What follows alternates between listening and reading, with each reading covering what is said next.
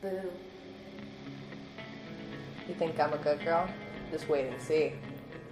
We're bad girls. This is what we do. I'm the girl that's gonna save your life. Eh, you shot pretty well. For a boy. Can't you handle a woman with a big gun? I put the fun in funeral. I like my men covered in blood. Hail to the queen, baby. I can, and I will. I can, and I will. I'll take a bite out of you. Beware the silence. Alrighty, we are back for part two of Doctor Mister No Sleepy Sleepy Time. Not a real doctor. He doesn't even have a PhD. Uh, as always, I'm your mistress of evil, Ella Evella, along with Her sister of sin, Ashy Slashy, and our lovely sailors of horror. Uh, Christopher Shanley. And Josh Henry. All right, uh, let's dive right on back in where we left off. Yeah. Uh, so, Chris, uh, you were mentioning the fact that we were about to get on to the kidnapping and all this stuff, and we completely skipped the like red rum murder Dick Yeah. Hallorann. So Yeah. So um, Danny is introduced to Abra, um seemingly the same time we're introduced to Abra, and he takes it much more in stride than I would have. But he's lived a very different life in that. Slightly. Um, the the temptation to now write hello on like your with a wall, smiley face in the just O, just randomly and just see like in what shock. when I come over and Chris has like a priest or rabbi. But uh, Someone saging the apartment. How you deal with this now is so tempting. No, he first look at his wife and go, "Did you do this? No, I didn't do it. Not me. I, why- why would I write hello on the wall? Was Pam here recently? Nope, nope. Pam was not here. um, they become pen pals of sorts, uh, writing back and forth uh, physically on his wall as a way to psychically communicate. Yeah. Um, not, and the, it's- not the Facebook wall, the actual. The it was literally a wall in his his apartment, um, and it's all very casual and friendly, um, and very kind of abstract. Hello, you know, Good- how are you day doing? school. Yeah, yeah, why aren't you at school? Yeah, morning, Yeah. and it seems like after one round of messages, he wipes off the wall, and then there's another round until um, the third time we see Rose and crew uh, go after someone. Yeah. We see uh, the first girl is a kill. The second is they turn somebody. Yeah, And the Snakebite third- Andy. The third one is a kill, and um, That that brutal, brutal fucking scene. oh yes, it is probably the most brutal scene in the whole film. Oh yeah, Oh, and, definitely, yeah. Um, and and it's, it's good because I, I, like I said earlier, I feel like without that brutality, you you just go like, oh, they're this kind of group of people, and you can kind of love them because they love each other and they care about each other, and it's like a family. And then you're like, oh, but wait, they torture and murder children. Yeah. Right. So the first girl we just never see again. We don't see what happens to her. Yeah. We just see a missing poster later. The Yeah. second girl they turn. The first girl we don't have any inclination that she has any shine ability. The second girl they turn because she has a shine ability. Uh, they say she has like a slight shine because she says, "What color flower am I holding?" oh, okay, that makes sense. Yeah, Yeah, I think she So meant she yeah, because like definitely- Rosie the Okay. Hat's like you have magic too. Yeah, Yeah. they don't. They Remember don't I just- just took that as a. Yeah. Uh, would you like candy, little girl? Like I'll tell you whatever you want to hear. But okay, that makes sense. Yeah. That makes yeah, sense. Yeah, no, they they don't kill normal children, or as they call them, rube children. Well, to me, that wasn't 100 percent clear until we get to the baseball player. Yeah, okay. Uh, Wh- be- which which is a slight problem because you can just take it as her being like, "Oh, you're magical." Well, because Violet, to me, it seemed like it was con- uh, just convenience. She just happened upon Rose in the woods because we didn't see any pre- premeditation. We didn't see them stalking her like Or we did with Like- baseball players. yeah, they literally. Where scouted him Crow's out. like, "I felt him." I yeah, Crow's watching him play baseball. You even have two dads in the in the stands talking about how man he can he never misses a pitch. It's like he he knows what the pitcher's thinking. Yeah, And Crow's like ears perk up like delicious. Okay. Yeah, Um, but it's it's the murder of this. It's the stalking, kidnapping, and and slow, painful murder of this little boy that causes so much psychic pain for um, Abra. Abra that she she reaches out screaming to Danny, murder, yeah. Mm-hmm. and in true shining fashion, he sees it in the mirror first, but in the mirror, because she actually writes murder and not red rum, he sees it as red rum. Which I And then I looks love. at the wall and Yeah. sees it's murder, but it still has the trademark R backwards. Mhm. Yeah. Yeah. Um, I was gonna say, um, Sorry, just to finish that thought. It's not just that she wrote it on the wall; she shatters the wall. Yeah, Yeah. there's It's that there's that much cracking. emotional. and yeah, psychic like she pain. doesn't, li- she doesn't even. It's not writing with chalk. It, the wall erupts Yeah. in the Yeah. shape of the word murder. Yeah. Um, I was gonna say just to rewind a little bit to the scene of where they're kind of scouting the little boy out. Um, freaky fact: one of the dads is older Danny, Oh, like the kid? the actual kid. Oh, Wow. That's Wow. awesome. Yeah, and he's actually credit he's credited in the credits as spectator. We were watching something recently that had uh, Kid Danny from the Shining miniseries in Oh, He was in Tom and Huck. Yeah, yeah. he's in he's in Tom and Huck. C- Yeah. Thank, thank you, Disney Plus. He's the he's he's Tom's he's Tom's annoying uh, cousin. That's Yeah. that's Oh, the Oh one he my tricks into, God, fake, you're into whitewashing right. No, no, no, the one that he lives with. The one like he puts like the spider on top of and everything. You are so right. I love yeah. that That's film. that's the kid who played Danny in the miniseries and also uh huh in the Little Rascals. Mhm. Yeah, but we were like, oh, um, what what I find interesting is like in the book, uh, their communications are a little bit more, uh, they happen a bit more, but it's also discussed that like, uh, she's had night terrors before where she's like woken up screaming. Yeah, and you kind of get that feeling with the parents when they come rushing in, like, "Oh my God, honey, are you okay? Did you have another nightmare?" Yeah, uh, but in the book, Lucy goes in and it literally discusses how Abra is cold and just staring into nothing and just screaming. They murdered him. They killed him. They murdered him. They killed him. They murdered him. They killed him. And then, like, comes out of it. And is like, oh, mommy, did I have a nightmare? And she actually doesn't connect it for like a year. Mhm. Yeah, well, in the book, the timeline's a little different. The baseball boy happens When she's years, years before she meets Danny. Mm. Not like the next week she meets Danny, Hmm. but like basically that's kind of the thing that sets everything into motion. Because not only in uh, in the book, not only does that kind of begin the True Knots aware awareness of. Abra, Abra. because that happens in the book too, where Rose senses Abra watching, Mhm. and that's the first time she gets wind of her, and she's like, "Wow, this is really big steam." But she just she doesn't make it a priority right then. But it also when they when they harvest the steam of the baseball boy, unbeknownst to them, it makes them sick. It gives them the measles.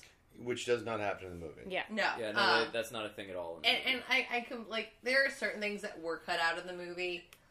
Um, probably for time. like Mm-hmm. like we discussed, like Abra being like Abra and Danny actually being related. It's a great thing. I, I think it adds a great layer to the story.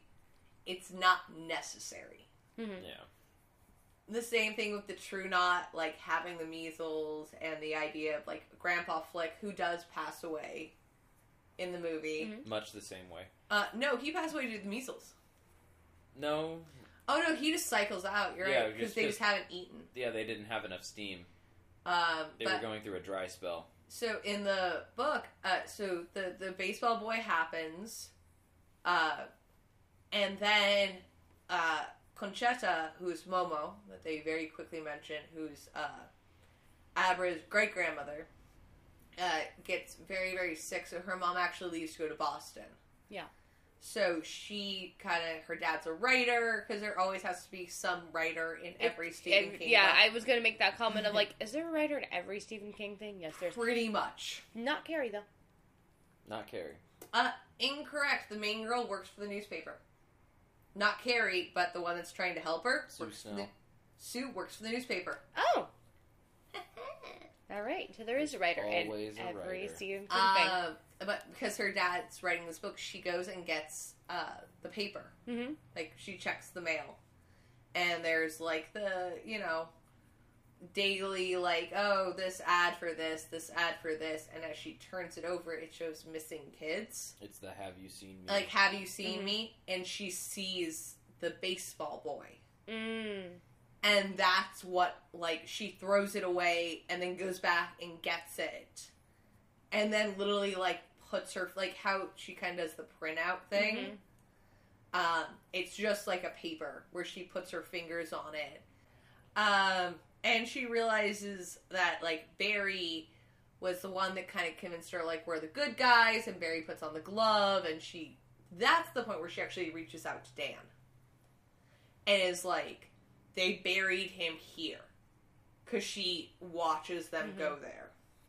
Very similar in the way, like, when she does the printout, she kind of can rewatch it.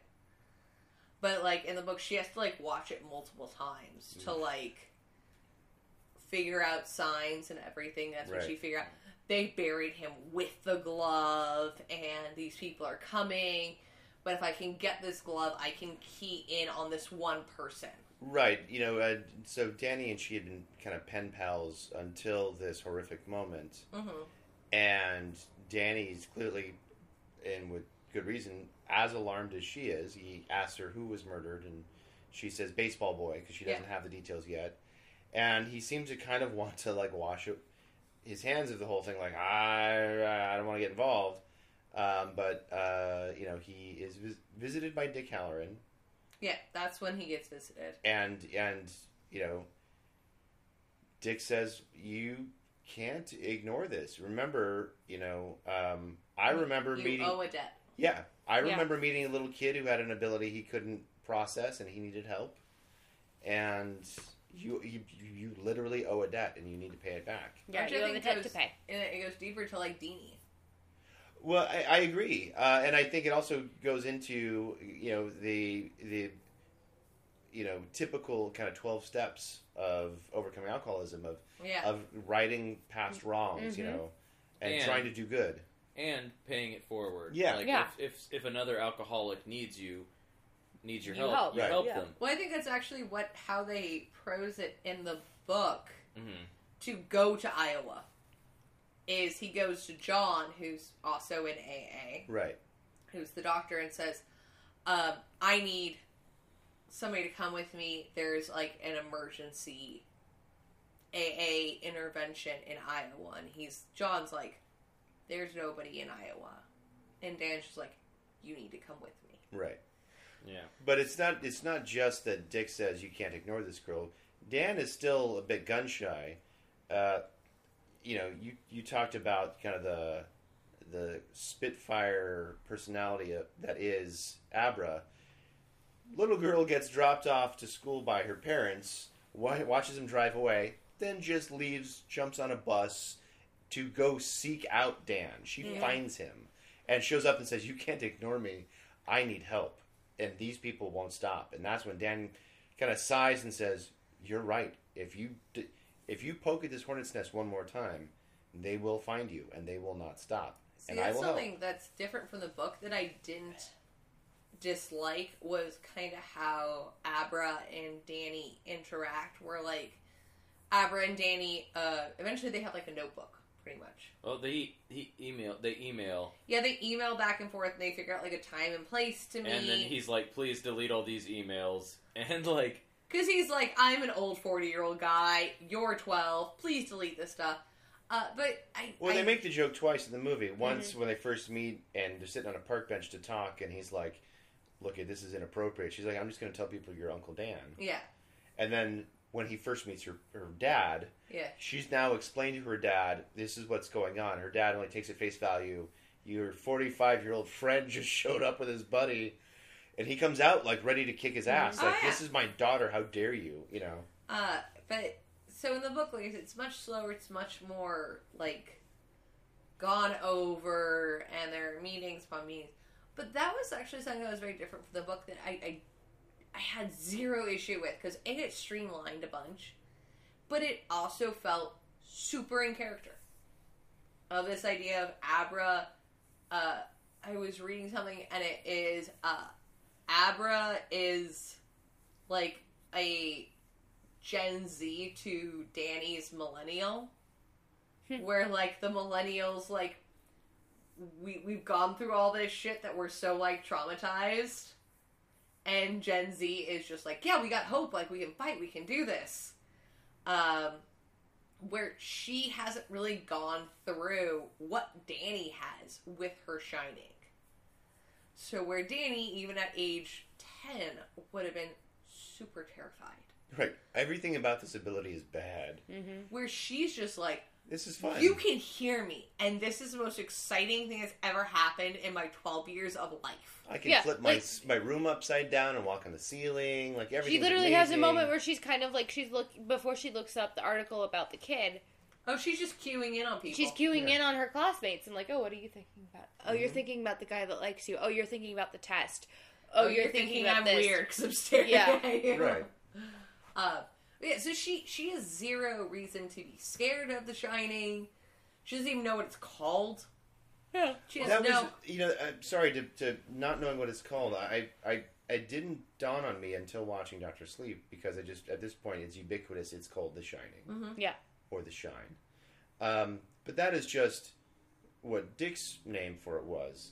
And his grandma's name. And yes, uh, but to have a whole group of characters call it Steam, or maybe not The Shining itself, because they're, they're mm-hmm. trying to suck the, the escaping life force out of people, but they Different they terms. don't ever use the term shine or shining. They, they Yeah. for them it's everything is Steam. Yeah. And I mm-hmm. thought, oh well, of course there would be different names for whatever this is based on your life experience or who And first group. exposed you to it or, or whatever. Yeah. Well, I was gonna say it's funny. So like they were like you said they referred to it as the steam.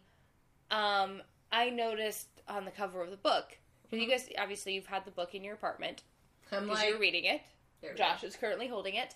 Um, I was like, huh. I wonder why the picture of it is smoke. I was like, is there something? Is there a fire? Blah blah. Oh, okay. So like you know, looking at the cover, thinking it's smoke, It's but steam. it's steam because it's literally what the True Knot- not. not steals from these kids with The Shining. Well, that's what they call it. That's yeah, Which- And and they call people who have the shining steam heads. right. yeah. And everybody else is called a rube. Yep. Which is a very old, you know, antiquated phrase. Well, Yeah. to be fair, they are like thousands of years old. right. They haven't picked up a lot of new slang. Um, but uh, I I really enjoy how they kind of deal with the idea of Danny not wanting to get involved in it, Dick being like, "You, you owe a debt," uh, and And then she shows up and is like, "Yeah, so what do we? What's step two? Step one was, hey, we met. so what's step two? Yeah. It- it's really interesting because, uh, like, well, you can piece this together in the book. Uh, he calls the True Knot the Empty Devils, Hmm. yeah. and then says it all comes back around Danny, which Yeah. is Lily foreboding. Who go- says that? Dick. They- Yeah, which is foreboding going back to the Overlook. Mhm. Yeah. and He also they also he also has the line the the ma- when the student is ready, the master will appear, kind of thing. Mm. He he says that when he's talking to Danny at the beginning of the book, and then he says it in their conversation later when he after he's already dead. Always two there are: a master and an apprentice. Um, so then we get into this idea of the people coming to get Abra. Real, real quick, just a side note because it popped into my head. We were talking about how they call everyone rubes. Mhm. I really wish Stephen King would have leaned more into the fact that they don't pick up new slang, and they're just walking around being like, "Are we gonna go play jacks down at the soda fountain? Supposing I stop, supposing on this transatlantic flight?" And you know, they just like like they're perpetually stuck in the twenties. That would have been great. Okay, uh, I also wanted to bring up one other thing about this book. Uh, not so much the movie, but the book. Um, so the book, it's uh, they they all live in these RVs, and the idea is most of them look in their mid forties, if not older. And they and they're, they're Yeah. Well, uh, you mentioned Grandpa Flick, Yeah, who's played by uh, the same character actor who played uh, Lurch in the Addams Family films. and he's uh, also the Moonlight Man in Gerald's Game as well. Mhm. Oh, Mike Flanagan. oh, nice. Yeah, Yeah, he's, also, he's Mike Flanagan. he's in Twilight Zone or Yeah. not Twilight Zone. He's in Twin Peaks. hmm Yes, he's in Twin Peaks. Yes. I um, was like, you're like Twilight Zone. I'm like, I believe it. Sure. No, yeah, he's in Twin Peaks. Um, both the original and the the sequel. yeah, series. he's uh the Man in the Moon. I I, I, I'm like, name of the I'm like, he's he's, the he's the, the tall good, man. I think it's. the I tall- think. he's- yeah, right, he's, he's called, called the the tall tall man. yeah, he's called the I was tall like, man. He's uh, the good backward speaking guy. Yeah. Yeah. In uh, the the Black Lodge. not the evil backwards Right. speaking. But Instead there, of the little are. person, he's the really tall one. Because trust tall, don't trust short. That got really, I don't know, height, Heightist? Heightist. Um, Um, but, but- I guess so- ableist.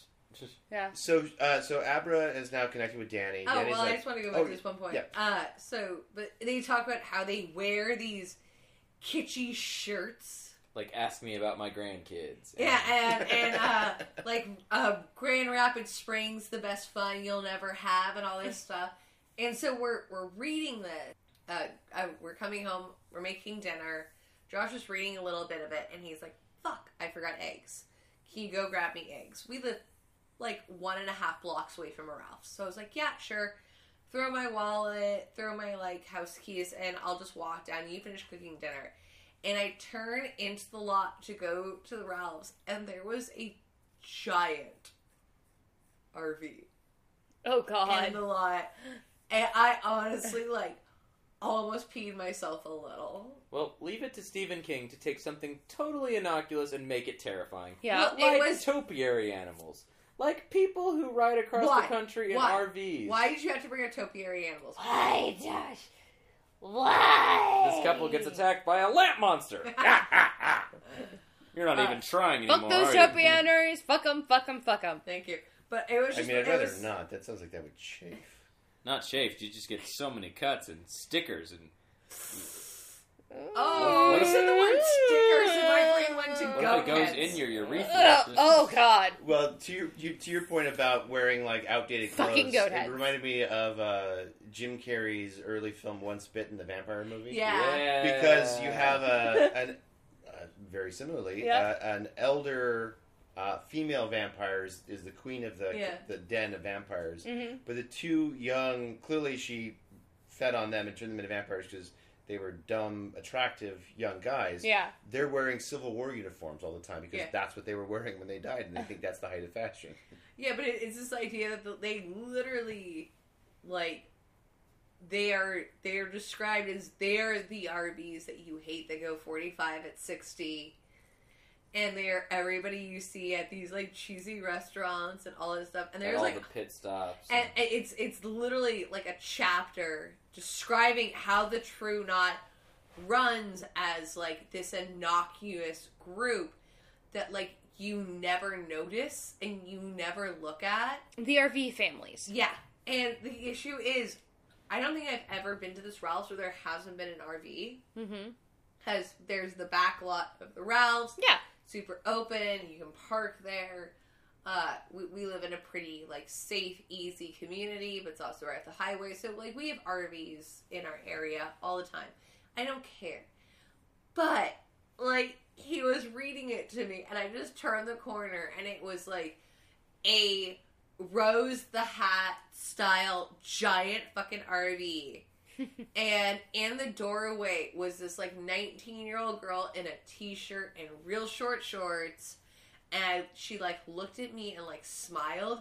And I legitimately was so fucking terrified. You're like, nope. And I, Thanks, I, Stephen King. I realized in my head it was probably just some 19 year old or like, you know, maybe younger who probably got dragged out by her family on this trip or is having a trip with friends or whatever. But this girl with long ass legs and long hair and a t shirt and shorts who looked a little too much like Rose the Hat for me, Hmm. waving at me from an RV caused me to pee myself just a little bit, just, just a drop or two. But I was so just like, nope, nope, nope, nope, nope, nope. Well, if I'm going to show my age a little bit, um, when it comes to RVs, I knew uh, ever since Near Dark came out, never trust an RV. Near Dark, if anyone hasn't Yeah. seen that, uh, came out in 1987. Stars Bill Paxton, Lance Henriksen, Adrian Pasdar, directed by Academy Award winner Kathryn fucking Bigelow. Wait, really? Yeah. Oh, And that with a- film is such With a. a score by Tangerine Okay, I've never Dream. seen this film, so I say Oh, we this do is it. the most Oh. like hardcore redneck vampire movie. I don't know if we Lance could do it. Henriksen has the best line. But female director though. It has a female director. James Cameron's ex-wife, who went on to win an Academy Award. For the Hurt Locker. Yep. Yeah, but it, it it's it's just it's a it's bro vampire hunters. But That's the, the, only way but to the, the, the, it. the key the key thing is you, you get Bill Paxton and Lance Hen- Henriksen as these gory, hardcore redneck vampires. Lance Henriksen towards towards the end of the film, like for like the, the you don't think the heroes can can win this in any way, and Paxton is covered in gore and entrails, and Henriksen is just looking at them, and they're like, "How old are you, fucks?" And he's like, "Let's put it this way: we fought in the Civil War, we lost." And then he, they just dive at them. It's amazing. Wow. Yeah, near dark. Never trust a man in an RV. Sorry. accurate, accurate. Uh, so let's let's get on to the kidnapping framework. Yes. Mm-hmm. Uh, so the the setup for both the book and the movie are very similar. Um, in the book, it's they uh, there's the tiny town, teen town, Mhm. Yeah. and you you very briefly see the train, The Helen Rivington. uh, which you later find out actually goes to like this lookout point, Oh. and comes back. So in Cloud the Gap. yeah, Cloud Gap. So they decide in the book they're going to take it all the way up to Cloud Gap, and that's where they're going to convince the people that are watching uh, to go. Also, in the book, it's only Crow Daddy, Andy Snakebite, Barry, and Walnut. Walnut. There's there's only four people that go with. And as we discussed, Walnut's like the doctor. yeah, uh, and Not Doctor Sleep, mind you. Just and and the accountant. An actual medical doctor. Jimmy Numbers. Jimmy numbers. So there's there's five people, uh, but also like in the movie version, which I get, like you just want to put it as like okay, there's ten people in the True Knot instead of thirty because you need like a hundred pages to deal with the inner turmoil of the True Knot. You're talking about when they, they first come for her. Yeah, and then Yeah. the shootout happens. So yeah, so uh, sorry not to interject. Yeah. Uh, before that, there's actually an, I thought an interesting thing is Danny, and maybe the motivations I'm misremembering, needs no. Sorry, it's not that he needs proof. He needs her help to track them, and therefore he needs to go and find the body of the kid. That's he right. Brings, She's he the brings one. Billy with him. She's the one that says I can I, track them. I can track them because Um, yeah, because that's right. He says she's like, I can track them. I just need the baseball mitt. Right, Yeah. because Danny's like, look, at they will not, never stop. They will come Yeah. for you, so we got to get ahead of this. And she says, I can track them if I get the baseball glove. Mhm. But Danny doesn't want to do this alone, so he just lays it all on Billy's lap. And Billy's like, hey, I'll follow you to the ends of the earth. And he says the equivalent of, and I'm paraphrasing, there's two two options here. One, my best friend is batshit crazy, or two, all of this is true, and holy fucking shit. And, it- and it's like, and that's worse. Yes, and Yeah. that's It's Yeah. worse if it's true. And in the book, it's uh, the doctor John who he has a very similar scene to that's very quickly put in the movie where he just mentions this random guy where your watch is at.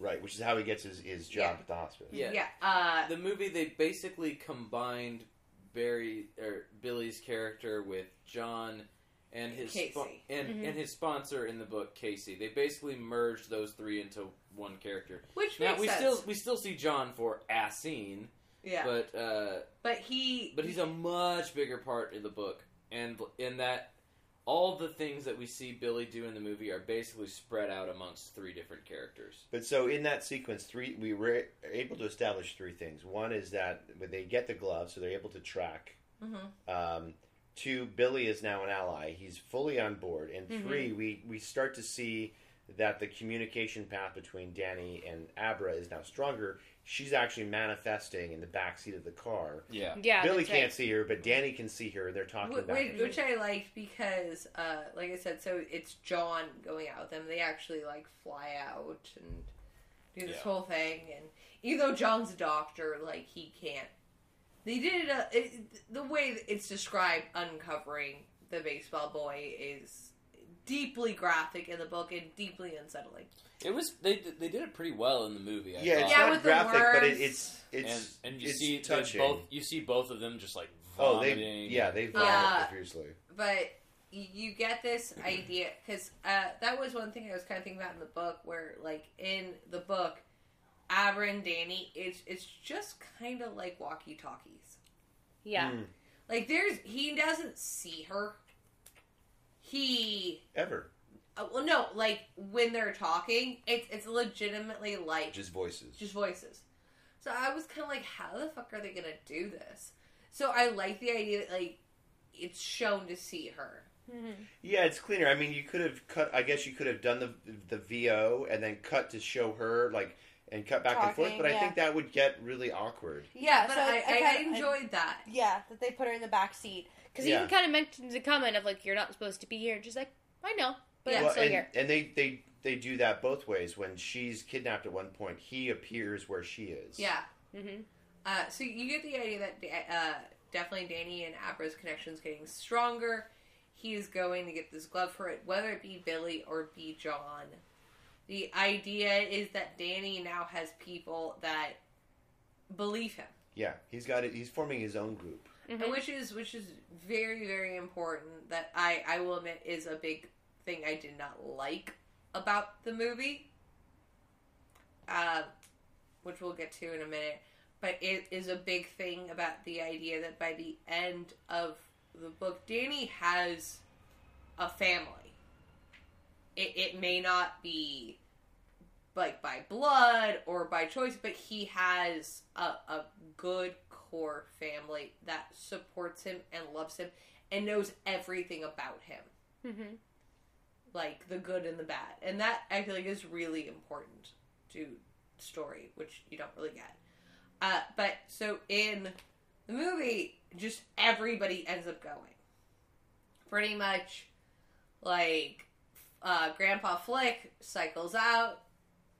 They Mhm. realize there's You're talking this- about all of the True Knot goes Yeah. to get goes uh, to get Abra, Abra. except for Rose. yeah, I want to say there's like six. Six yeah. There's go. because there's Snakebite Andy, Barry. there's two chicks that don't fit in any actual description.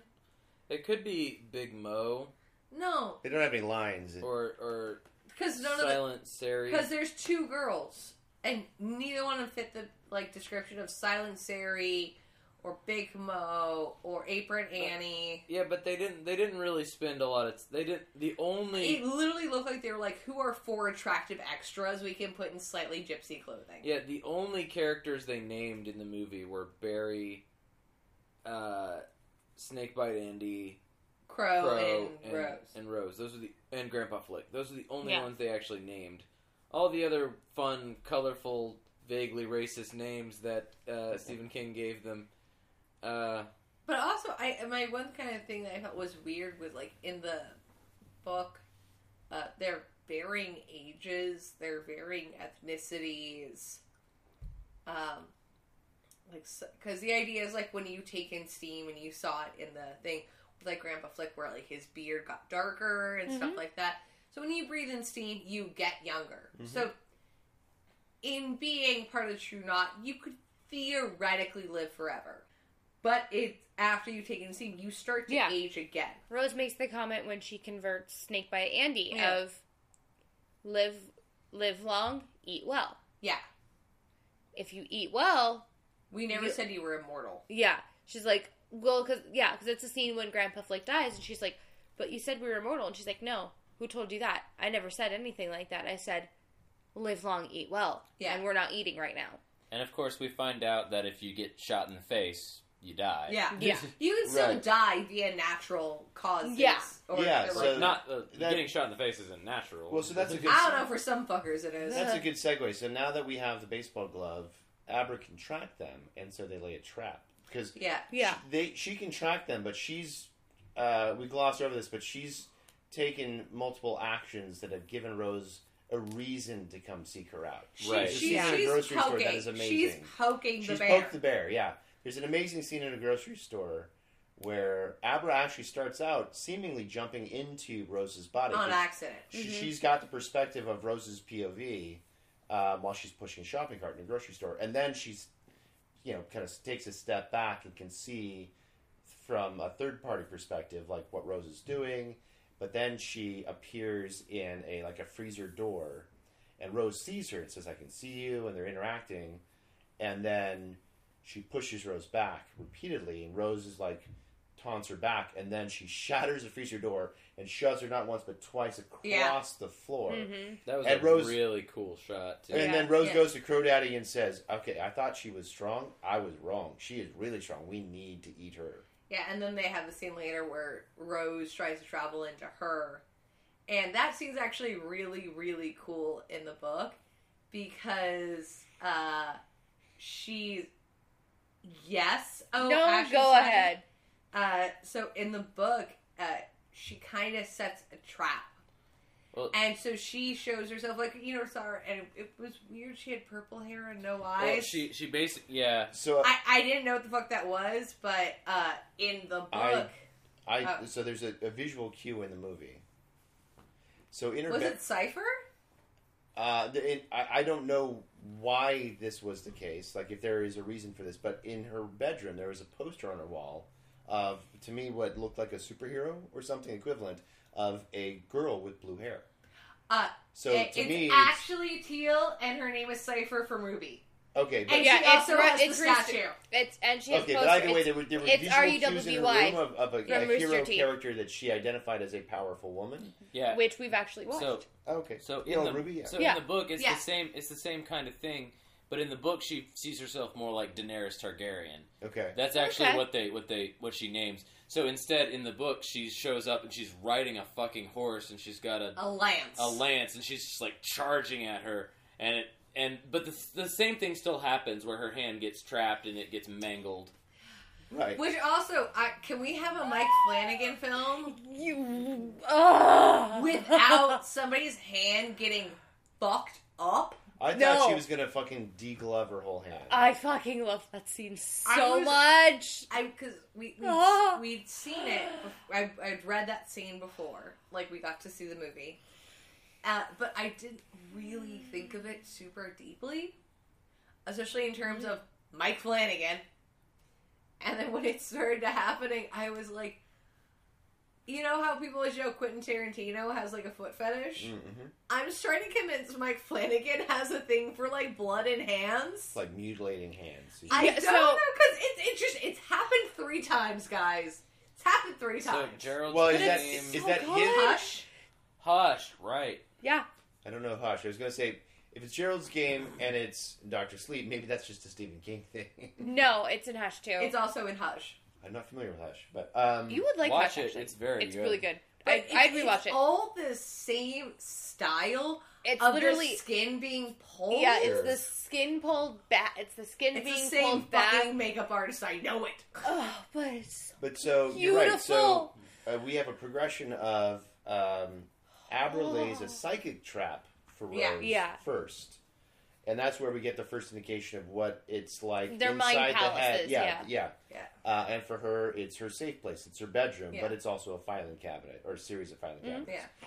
And Rose thinks she's in control, but no- has not Yeah. realized that she's been lulled into this false sense of Trap. security. Mhm. Yeah, And that's a recurring theme for, for that Rose Rose. underestimates uh, uh, Abra, Abra, yeah. uh, and, and how fucking aggressive Abra is.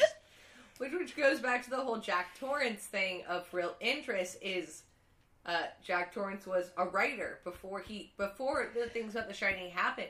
He was a writer. He was a professor. He got his master's before the age of twenty five. Jack Torrance, before booze kind of took over, was a impetuous, intelligent, driven man. Well, Yeah. and before we jumped on this podcast, uh, we were actually talking about the idea that maybe Jack, given his propensity to interact with the ghosts in The Shining, that maybe he himself had The Shining, and that also lends itself to the idea that in the book that having Danny and had sex with yeah, Danny and Yeah. Abra are actually biologically linked through Jack.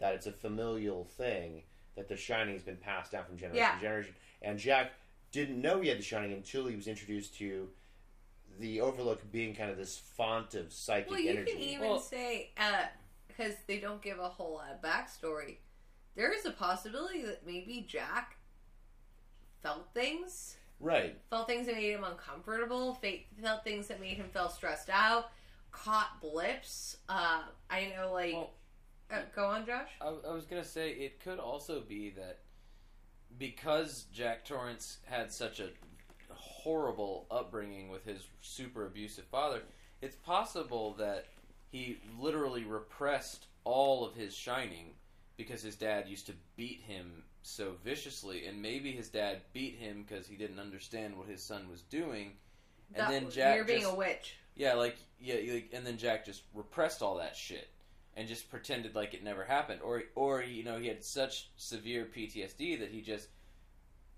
like forgot he put And- it in his own he put it in his own lockbox. Well, and- you know? And that even goes with why he's so uncomfortable about Danny showing anything. yeah, Yeah, no, that's a very good point. And it seemingly, if it gets stronger with each subsequent generation, because Danny clearly was very strong in it, and now uh, uh, Abra is very strong in it. Maybe he wasn't quite as strong. And you've also mentioned, Josh, that as you get older, it starts to wane a bit. Mm-hmm. So by the time we get to the Overlook, maybe it's, as far as he's aware, that was like a weird dark period of my childhood that either I've forgotten or I'm like, ah, But I haven't had an episode in a long time. But it's it's kind of the idea of like as you're a child, the door is wide open, and as you're adult, it gets closed more. Well- but that doesn't mean something can't put their foot in the door. Where where Wendy, the door was never open, the door is sealed shut. You can't do anything. one last thing to tack onto that. Jack Torrance was drunk the entire time before they went to the Overlook. Right. So, and we know from Danny that drinking dulls the shining. So it's possible Jack had Oh. the ah. shining the whole time, Huh. and as soon as he stops drinking, it comes back. Yeah, in his interview, he's like, yeah, no, clean and sober, you know. But he's only been Look at sober it. for like what four months at that Yeah. point. Yeah, it's a it's a short period. He's like, I'm turning over a new leaf. I love the isolation. I want to finish my book. And then as soon as Yeah. he gets to a place that is rife with shining material, right, it comes back and it comes back hard and it try and it succeeds. right, Yeah, and they discuss the fact that Jack's never been a particularly sober person. Mm-hmm. in like his entire and i mean they bring it up even more in this where he literally slept with because the idea is lucy's mom was like a underclassman of his Yeah. he Yeah. was a professor and she was she was she was Like a studying under student her. Yeah, she was a student teacher. Yeah. so and he slept with her and then moved back home Yeah. so obviously he's never been sober and like i said they even discuss how uh, lucy has a temper Mm-hmm. They discuss stuff fact that nobody fights when Lucy gets angry. Nobody argues, which is a straight Jack Torrance thing. Yeah. and a Danny thing that we saw when he Yeah. was drinking. Mm-hmm. yeah. But Um, hers is she's still sober. Like there's the idea like Lucy, like got her shit together. Uh, the point is like her mom dies when she's four in a drunk driving accident, where she was with somebody else who was drunk. And she might have been drunk too. but- Yeah, but nobody cares about the dead girl and their blood alcohol. So well, if we want, sorry, if we want to lean heavily into this, we see both in the movie both of Abra's parents being confronted with the idea that my child has this ability. Mm-hmm. Yeah. Dad's response is, "I'm going to have four fingers of scotch. It's shaking the whole time, and that's about all I can do with this." Mhm. Mom's response is, "Wow, okay, that that that's incredible, honey." She just kind of she does. I won't say takes it in stride, but she's accepting of it way faster than Dad is. She is, and she also actually kind of uses, tries to use her ability for personal gain. In the movie, the mom does. how so? She asks her, "Is Momo going to survive this one?" That's true. Oh, I wouldn't call that personal gain. I Well, no, I'm not that she's personal gain. concerned about Make her herself family. feel no, better, but yeah. it's, Right. it's. I'm not personal gain. Personal gains. You also see that in The Shining, where uh, Jack is very like, I don't know if I believe this, and Wendy is like, Did your daddy get the job? And Mhm. like stuff like that, where there there's a very strong feeling of the mom being like, Is this Accepting of it. working? Can is this working? Uh, Can it- we? It's it's also kind of it, it's not particularly implicitly said, but it, it is in the book uh, that Concetta uh, Momo has the Shining as well, which might be the reason why Abra is so powerful Because she gets Hmm. it from both sides. because it's both Mm. sides of her family, Hmm. of her mom and her dad, both have it. Mm-hmm. Yeah, it's like that perfect storm. um, where like you know there's a scene where when pretty much uh, Lucy's up in uh, Boston when Abra gets kidnapped, and John doesn't tell her. Yeah. You mean Dave? Dave her- doesn't tell her until they get until she's safe. Then he goes up and tells her, and she's just, "Where the fuck is my kid? Where the fuck is my daughter? I don't give a fuck. It's this is my kid. I don't give a shit if she shines. I don't give a shit if she's helpful. It's my kid." Yeah. which kind of goes back into uh, the, the duel out in both the movie and the thing are very similar. Uh, And the book. And yeah, the book Are- until the end. until the end. Uh, and in the end, uh, so first of all, be- like how we said, there's Billy, and in the book there's Billy, John, and Dave. Um, they all survive. They all survive, and in the movie they decide to just Kill them all. Yep. kill Billy and, And kill, kill the Dave. dad. The and I. I really don't get why those choices were made. I don't feel like they helped. Um, Maybe for a sense of isolation. I think that's what it was. I Mhm. think it, they needed, to, they wanted to whittle it down to the only people involved in this final fight are Rose, Danny, and Abra. But I, I think the thing I like so much about the book of this is uh, the helplessness of the other parties. You mean like mom and dad and Mom and Dad and Billy and Dave and well, John. Billy's not helpless. He helps a lot in the final fight. Yeah, he does. But this idea of like having a daughter and like knowing your daughter's about to go fight, pretty much like El Diablo. Yeah. And, and there's jack shit you can do. I feel like for me, that's a little bit more like gut wrenching and a little bit more like hard to deal with and makes the stakes higher of the idea of your friend watching you or your your parents watching you. Like in the book in the end uh, when the final fight comes like it's literally john and dave just holding back lucy as abra's twitching on the ground and passing out. And they they can't there's there's nothing they can do. Yeah. there's there's nothing. They they don't have the shining. They're not powerful. There's and i feel like that's so much more like emotional than just like nah dad dead best friend dead guess we're gonna go fight this alone little girl. Then like Why is Danny from Arkansas?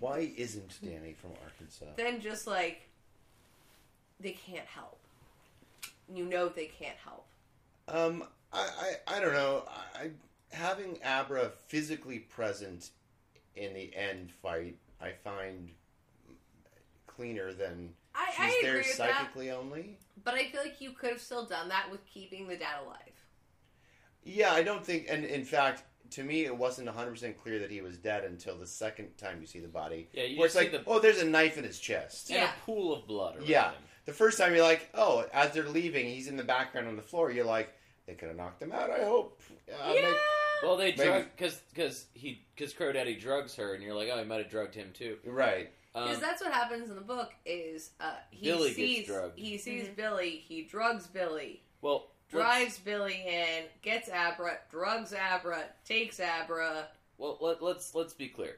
In the book, the shootout happens. It's only a few of the True Knot, but it's only it's uh, it's John, Dave, Abra's dad, and Danny involved in the shootout. Mhm. Billy is not involved in the shootout because Billy is on stakeout duty at Abra's house, He's pretty much just watching her.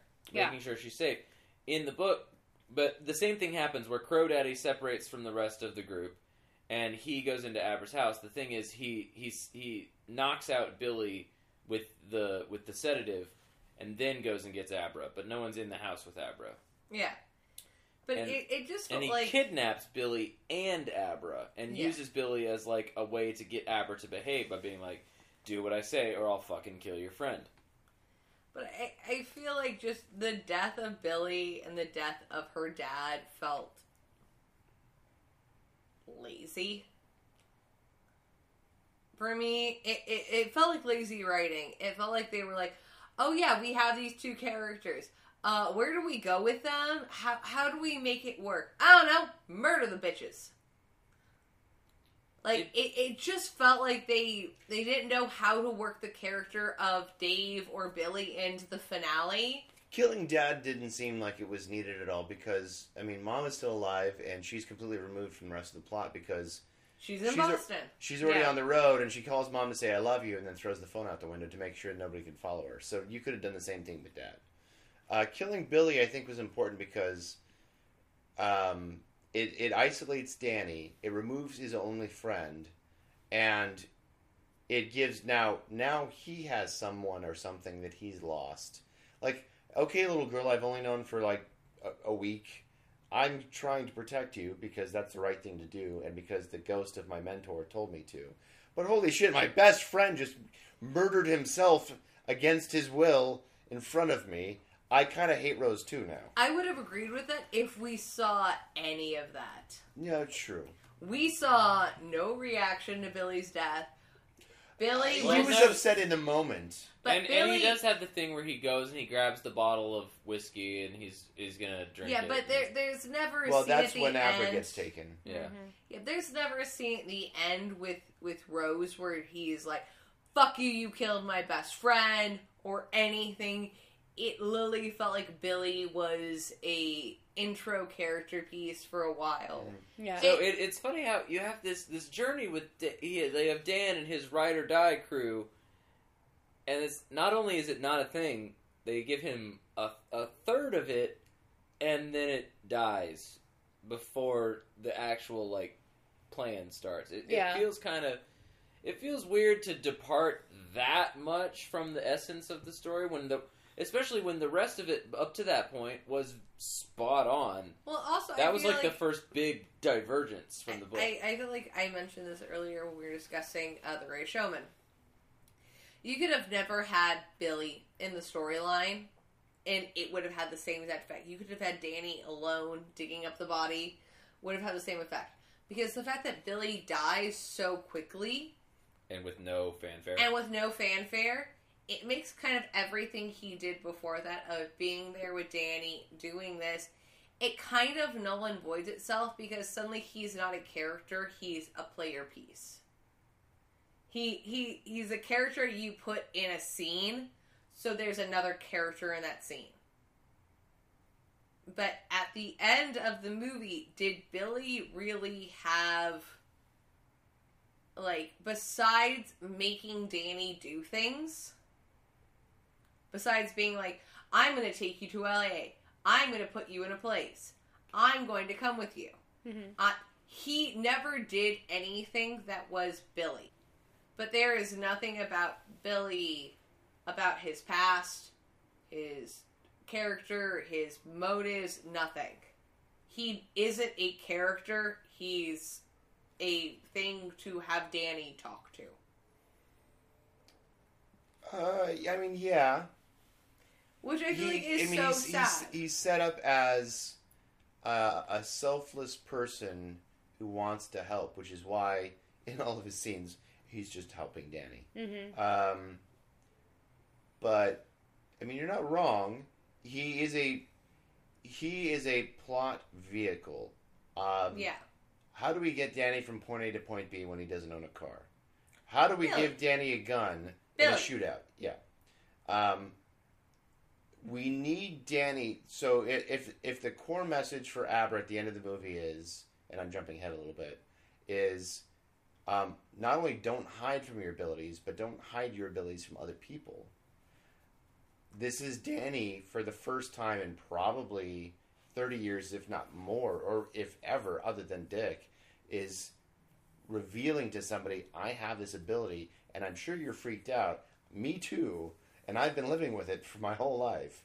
Is that, is he reveals it. I mean, there's a moment earlier where he reveals it to the doctor a little bit, and that's why he gets his hospice job. It- But this is where he's like, no, no, not only do I have this ability, we're going to go dig up the body of a little boy because that's what this ability leads you to. It's just death and misery. but I, And I- Billy's like, I'm here for it. Let's do it. I just feel like that that that part of it was so rushed for like the connection of the familiar because I know like we we have this conversation all the time, Ash. Like Mhm. you are Moose, I am Squirrel. You are Sam, I am Dean. We are Harley, I am Ivy. You- You're my chosen sisterhood. Mhm. Uh, like we we have M, we have Halls, we have Liz. We have a really powerful sisterhood. Yeah. Um, and and you get this idea from like the Shining or from no uh, Doctor Sleep from the book. Uh, Danny finds that he finds that family. He finds it in AA. He finds it in his job. He finds it with Abra of this family. Mm-hmm.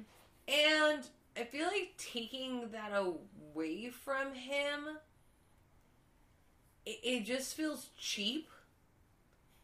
Because the idea is, by the end of it, not only is it his actual niece, but these people he cares about protecting for the first time in his fucking adult life.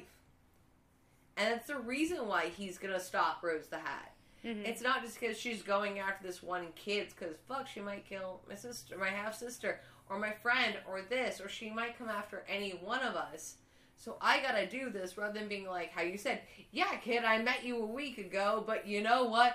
Fuck it, I'm gonna go lay down my life for you now that my one best friend that I've uh, seen three times in the last six years is dead. Yeah, no, honestly, I think the the way the film frames it is if Dick didn't visit him, uh, he would not have done any anything Yeah. at all. Where you kind of It's it's Dick going, here's your uh, your your post life guilt trip where you because of Danny would have just washed his hands of the whole thing. and Josh, I like your opinion on this. Uh, in the book, I feel like he he still would have made the same decisions. It just might have taken longer. Yeah. What about you, Ash? Because we were talking about this a little bit earlier. Um, yeah, I think I'd agree with that, but I also like I kind of liked the idea of uh, Andy Snakebite making Billy kill himself. Really? Okay. Uh, let, let's go into this because I fucking hate it and I love it when we disagree. So, I I agree and I disagree with what you were saying Okay. because I would have liked it to be more. I would have liked his death to have more of an impact on Danny versus just well, shit. Oh my- God! my Five best friend- later. Yeah, I'm fine now. It's all fine. My best friend killed him. It's fine. Whatever. but I did kind of like, like watching that scene in the moment. I was like, oh my god, his best friend just fucking killed himself because and he told him to. This bitch told him to. Holy fucking shit! And then to have. You know, Danny react in the moment. I'm like, oh my god, my best friend just fucking killed himself in front of me because this bitch. I how do I deal with this? Oh my god, oh my god. I'm fine now. Like that I did not like. Well, I would I did like them killing him off and so suddenly of just kind of having that like not having again, not having read the book so I had no idea about like these characters. yeah. Did you take it as like because you're saying you liked it, I think, and you kind of like that where he's like, okay, I'm fine now. Do you take it as kind of that that uh I I gonna use terminology like we do of that Dean esqueness of like I'm fucking fine, it's fine, I don't fucking care, I'm just gonna go fucking kill this person. Where it's, it's that kind of like burying the pain, just be like, fine, I'm just gonna, I'm not gonna deal with my best friend killing himself. I'm just gonna focus on killing this bitch. Yeah, kind of. Okay, Um but again though, I would have liked to have seen him kind of wrestle with it. wrestle with it of just kind of like well fucking shit my best friend just died how do i how do i deal with this you know but It- it- it's tough. Uh, it's it's. I, feel like that middle part is problematic. Then we get to the ending of both movies uh, that I I love and I hate for different reasons. so in the movie we literally come back to the overlook and it is still standing because kubrick Yes. did not blow it up I'm still convinced that at some point, yes, this is a spoiler. Welcome to spoiler spoilers. That like when Stephen King was brought into like some like meeting, and they were like, "We want to make Doctor sleep." He was like, "Overlook, boom." Walks out. Yeah, and it, it was just like that was like his big thing. He's like, before we discuss anything, The I'm Overlook destroying must go this boom." hotel. We gotta blow this shit up. Yeah. Um, Um, but yeah, so we arrive back at the Overlook in the movie, and then So you know, in, in the movie, uh, it's treated as uh, Abra's father's been killed, Billy's been killed. Uh, Danny's trying to figure out what Abra was kidnapped by Abra was kidnapped. Crow Daddy. Uh, uh, Danny managed to turn the gun to have him kill himself. in the book, and then but in the movie he just He has to crashes crash the the car. car. yeah, and fly wearing a out. Yeah. Uh, and Danny's now come to pick her up and pretty much is like, okay, I figured out a way to kill this asshole. Uh, I figured I killed everybody else. Obviously, there's some bitch coming for you. Where is one place I can go that might give us the smallest bit of help? And he decides the Overlook. Because he's like, if they feed off me, me, and they like bad things, maybe they'll just eat her alive. mhm.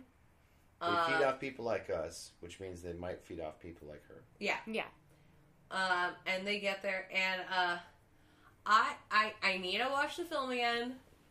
And either I'm gonna hate it or I'm gonna love it. I haven't decided yet, and I'm currently in the middle of those like ten minutes of Overlook walking. I mean, I loved seeing all the old sets looking decrepit. me And- too.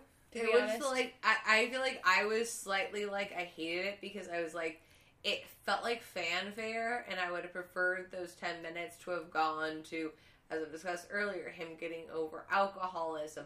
I don't know, calling the True Knot the True Knot, or giving any character another fucking name. Um but also like that that might just be like I, I'm reading the book and I know all these characters right now. Yeah. And I wanted to see them more. Uh and I but might this being, I feel like this being a sequel to the Stanley Kubrick movie, not necessarily. I Also, like, I a still little- feel a like sequel you, to the you book, should too, not but- give bad guys bad guy one, bad guy two, bad guy three. I feel like you should always give your bad guys names, Yeah, and they definitely did not do that. but I, that's a- like, yes, I agree with that. But I do saying. also. I don't know if I love or hate this scene. That's what I'm Yeah. saying. Half of me is in like fuck this scene, fuck it hard, and fuck it hard. And the other half of me was like, did you see when that light turned on and there was like the shadow cast? So that's my issue right now is I'm I'm like half angry fangirl and half like swooning fangirl about this scene. yeah, and these I, minutes, I and I could don't agree with you where. on that. Yeah, I I, I, I loved it. I, I, I absolutely loved it. The hotel waking all the up. hotel stuff, and I, and I liked. I liked. Here's the thing. Like it's it's obviously way different from the book because in the book, Overlook's not fucking there. It got it done got blowed up. It got Uh, blown up already, and they had a But I but I loved the line. I have to go wake it up. yeah. For me some too. reason, that that really, gave me chills. that really resonated with me and like that kind of idea and like at that point dan has kind of, and it, at that point dan's kind of resolved himself like i'm probably not going to make it out of here Yeah. alive um So what is it about like the waking it up that you you really enjoyed? um a it's it's kind of that resoluteness he has to it Mm-hmm. B, it's when he was a kid he didn't understand it, but now he does, and it's it's it's that kind of solemnness that he has about it that I just something about. I love tragic characters who sacrifice themselves. Boromir is my favorite character in Lord of the Rings. Love all that, and I just it felt like that. It felt very noble and also just full of dread and it did such a great job of setting the tone and it felt so coherent like as he's walking through and like you literally see the hotel waking up the Mhm. lights come on as he walks in Right as he as he approaches. Yeah, the thing the thing I liked about that line and that whole sequence was there are individual ghosts that populate the Overlook. But Yeah. then there is also the Overlook. Which is It its own isn't- entity. Right. Mhm. There isn't uh, the the blood getting off the elevator isn't a ghost; it's the Overlook. Yeah. Um, the had lights, animals. right? The lights turning on, hearing the jazz music. That is the setting, and the setting is alive. Mhm. It's this is a, a living, breathing entity Mm-hmm. that happens to contain the souls of hundreds of, of deceased beings. Yeah. Um, so I liked that. Uh, though, as he makes his way, as the the hotel is waking up, he does encounter one ghost that Yeah. we've had some polarizing talks about. Um, uh, so, into the final confrontation. Um, so in the movie, as we've discussed, it, it, it's just it's Danny and Abra. Mm-hmm. Um, and because it is having to be a sequel to the Kubrick movie, the Overlook exists. Um, which uh, you had some interesting facts, Ash, that you had mentioned earlier about them getting to the hotel. Yeah. Well, no, like I mentioned them earlier, was the fact Oh, that yeah. like the scenes were literally I just wanted to pull back to that. Oh, yeah. because we're here now. yeah um that so the um aerial shot of them arriving so you see the island by itself on the water and um the shot of them driving. yeah up. the shot of them driving up the shot of the blood pouring out of the elevator like that was all literally the same exact scenes from the original movie just edited to work for this. work for this movie Which I think is interesting, the idea of using, because we discussed like the fact they had a different actor for Danny, a different actor for Wendy, and a different actor for Hallorann. Of, uh, and jack and, well, we haven't gotten to Jack. Jack has not shown up yet. oh, does Jack show up? The, the Yeah. answer is fucking yes.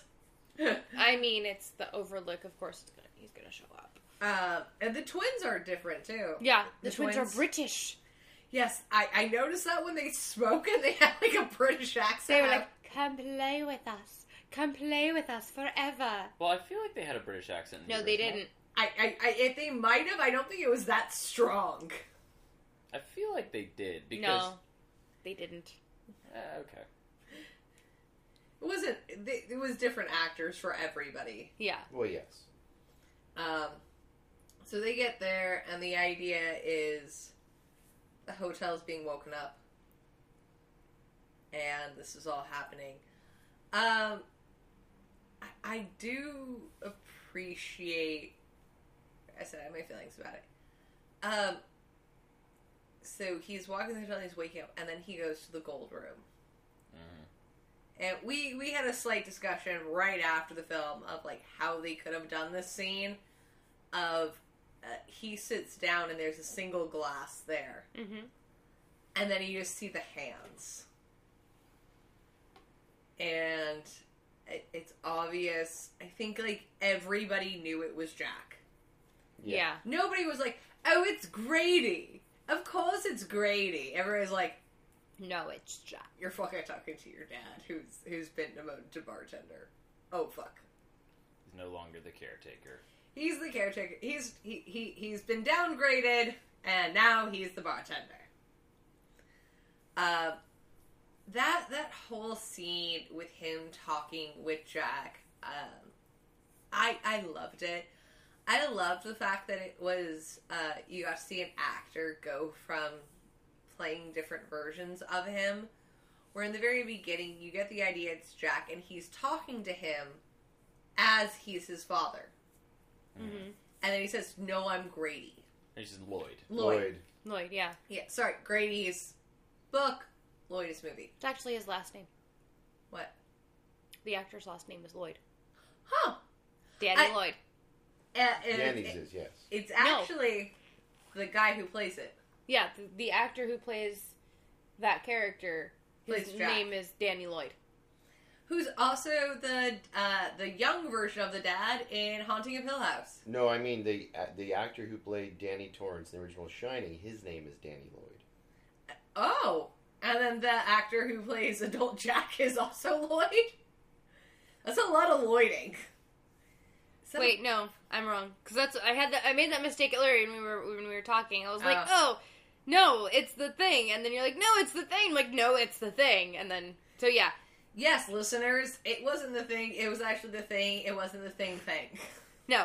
So yes, Danny Lloyd played little Danny and the one of the dads in the baseball scene, and then Yeah. the actor that we're currently talking about was in Haunting of Hill House. he plays the the younger version of the dad. Yeah, Yes, Um, but it is, Henry Thomas. Henry Thomas. But it was just a harkening back because in the original Shining, he goes to the bar and he goes to the bartender whose name is Lloyd. Jack does, yeah. and now Danny is at the bar, and even though it's very clearly Jack because they've done an extensive and laborious job of recreating Jack Nicholson's uh, unkempt appearance. Yeah, Uh, and, and now he is not calling himself Jack, even though it very clearly is Jack. He's still calling himself Lloyd. Well, Mhm. what I found interesting is in the first half of the scene, he is kempt. He he has like his hair is slicked back and stuff like that, and he's doing the Lloyd thing of being like, "Don't you want to drink? Drinks do this. Drinks are your medicine. They help keep the weight of the world away." And Danny picks up the glass and says, uh, a man drinks, a drink drinks, and a drink drinks the man. And slides it back. And you only see the actor who's playing Jack's hand. You see the drink go up, come back down empty. And then when it pivots back to him, he's end of the movie Jack. Hair in his face. The hair, the, the he's not yelling, but that. he's he's he's more Yeah. aggressive. But It- it's, it's those two strands in front of his face, and I, I find it interesting that even a ghost version of Jack, when he drinks alcohol, being a, a man or a ghost, alcohol tilts him. Um, yes, I also took it to be um, much like what starts setting Jack off in The Shining is um, people just not doing what he wants them to do. People Mhm. having their own will. He's basically saying, "Danny, you will drink this," and Danny's saying no, and Jack doesn't like being told no. and then he smacks the glass away. And Yeah, and Yeah. it shatters. The, the two things I find most interesting about that scene are how Danny holds the conversation. One, like you said, he's talking to Jack as his dad, but not as the ghost of his dad. He's just talking to his dad. He's talking to him about what happened after the Overlook. Mom and I moved to Florida. yeah. It was small, but we got by, and it was nice and it was comfortable. He's basically saying, despite everything that happened, Mom did her best, and I had a good life. and Lloyd then- is just not Not, not doesn't care. processing. Does not. Mm-hmm. None of this matters to him. Um, he's looking to add another soul to the Overlook. Well, and Yeah. it's and it's the same line, right? Because he says the "you must have me confused with someone else." It's Yes. the same thing that Grady in The says, yeah, that Grady says to Jack. yeah. Mhm. as Floyd, Yeah, well, no, as Grady. Oh yeah, But I'm saying it's the same lines. Yeah. it's it's Yeah. basically There is a role, regardless of the face, there is a bartender role that Yeah. the Overlook fills. yeah. I mean, it, it's if you think about it, Jack when he was alive was Jack, but at the end scene when he's in the photograph, he's now part of the Overlook. He he's he's a guest. He's well, been, as Grady he's been- says, you've always been here. Yeah, yeah, he be, he becomes con- he, like he Yeah. becomes part of it. But so Danny t- talks about the life he lived after the Overlook. He talks about his mom. He talks about his mom getting sick. Um, you know, he has all of those moments, and then when he's really contemplating the drink, he's oh Jack Daniels. That was that was your drink. That was Dad's drink. I remember smelling it. It smelled like fire. That's kind of fitting, don't you think? You know, kind of foretelling what Yeah. would happen to the Overlook Mhm. and what d- did happen in, in the book version of The Shining. Um, man, I found that really interesting. He's like, I look, I know I'm not going to get what I want out of you, but you decided to be an avatar of my dad, so I'm going to have the conversation I want to have here. Yeah. Yeah, like what did what did you feel for it, Ash? Um, I I kind of agree with uh, Chris on that, just because it was interesting to kind of see him have the conversation with his dad that he's been wanting to have. yeah, What, what I found really uh, interesting about that is like Ewan McGregor from the moment like he's like you have me confused with somebody else. His eyes are filled with tears. Yeah. Like he doesn't cry, But you you get that like bubbly eye like tear thing where you can tell he's so vulnerable in Yeah. this scene. Yeah, because he's like, he, the last time he saw his dad, his dad tried to blow up the Overlook. It didn't oh, No, work. tried to kill him no, with an axe. try to kill Yeah. him with an axe. Yeah, I he didn't want him. to blow up the Overlook. Yeah, well, wanted to keep the Overlook. Yeah.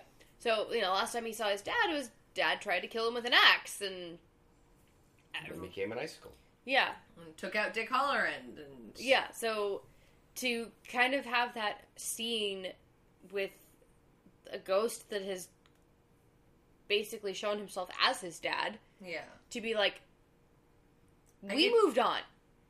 I, I- say everything I ever wanted to say to you.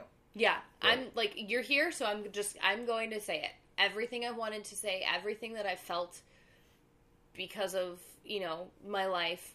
Yes, I went through alcoholism just like fuck, you know, just like you did. Yada yada yada. This is your fault and I've wanted to say this to you for years, but I couldn't. Yeah. What about you, Joshy? I mean, yeah, I, I, I said pretty much what I wanted to say about it, but yeah, I mean, I, I agree, and I, I, I really loved that scene. Um, the difference is, like, you know, in the book, Jack Torrance shows up too, but in a much, much, much different way. Sorry, Because- just thinking about the ending makes me want to cry. Yeah. Because it feels like in the movie version, the hotel's taunting him with his father, Mhm. Yeah, um, trying to get him to do what, like you said, Chris, like what it wants him to do.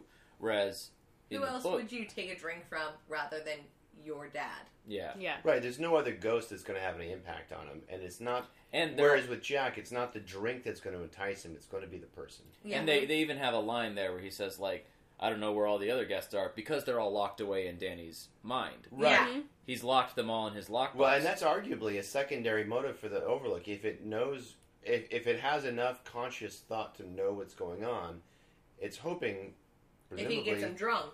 that it That will it- unlock he'll the, open the up all the boxes. boxes. Yeah, and then it gets back all the souls that it's lost. Yeah, But the opposite is Jack Torrance saves his son's life in the book because there's uh, you know we I just we just read it all together but like the you know the, it's a much different conflict in the book but it's still the idea is Abra and Jack or Abra and Dan versus Rose but Abra doesn't can't be there physically so she has to astral project or however you want to Mhm. phrase it but it's the spirit of Jack Torrance that saves his son's life in the book and because I remember when we were discussing The Shining, Ash, when we got Yeah. to the end, and uh, neither you or M had read the book. I was discussing how in the end of the book, how Jack takes the mallet to himself. He smashes in his own face. He breaks his own knees.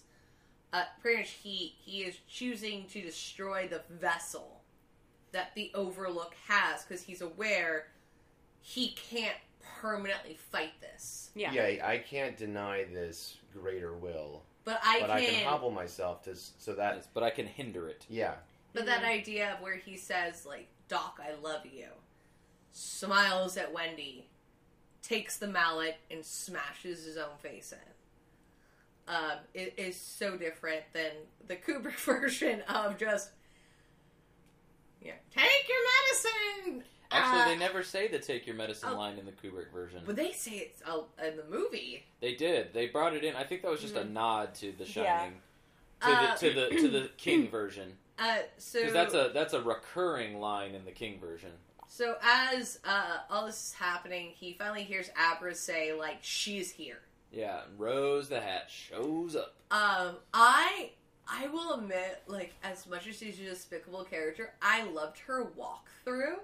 Yeah. When she sees the blood come out and she just Right. smiles at it. Yeah, and she it, it it's almost that idea of like she's so evil and this place is so evil. It's like a warm blanket to her. that's Mhm. strange. The blood normally gets off on the third floor. She she looks so comfortable in the Overlook. Yeah. Until Well, it's not even she's uncomfortable in the Overlook. She's uncomfortable in Danny's mind, uh, and she gets there. And I I fucking love the fact that the typewriter Is Mhm. still there. was there, Yeah. that was pretty great. That and was she nice- like touches it, and I just remember being like, Oh, "Oh, the, the chair is right there with it Mhm. tilted over. It's as if nobody had touched that room since he chases Wendy up the Yeah, staircase. yeah. I, I love that that freezing of like how we discussed the film takes place right after The Shining, where the Overlook Just it it- Stayed. it stayed from that moment, and nothing in it has changed. I I love that that characteristic of the Overlook yeah.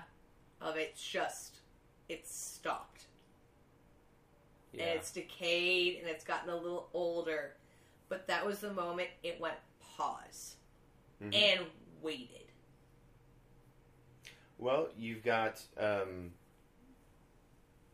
uh, the groundskeeper and the caretaker both died Yeah, in a a murder suicide. I guess you would call Jack freezing to death.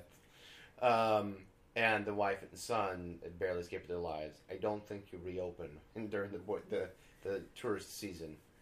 Uh, but yeah, oh, and it- the chef was found dead in the Right. entry hall with an axe in his. But uh, yeah, um, now uh, the thing I find, I don't know, dissatisfying isn't necessarily the right word. Um, we don't get any further than that room for the fight itself. It really all happens on that staircase in their minds, and um, you think the fight's going, and and Abra virtually nothing to do with it at all. It's just Danny and Rose. Uh, yeah, so uh, uh, she Rose gets there, and then uh, she gets transported what looks like into the hedge maze, like straight out of the end of The Shining. Mm-hmm. Which is Danny's mind palace, as we Yes. talked about Right. earlier. Um, And, uh, oh, sorry. oh, and Rose is, or not Rose, Abra's kind of running around. Yeah, Play, playing Danny Yeah, to Rose's Jack. Mm-hmm. Because Right. it's a parallel between the end Yeah. of. Rose is stalking Abra. Abra's running through, always somehow one corner ahead of and, her. or, and And then so uh, uh, Rose is literally following her footprints in the snow. Mm-hmm. the exact same thing. And then uh, they get to this long corridor, and uh, Abra, having her knife from the murder of the baseball boy, starts running across and taking swipes at her, Her legs. Yeah. Mm-hmm.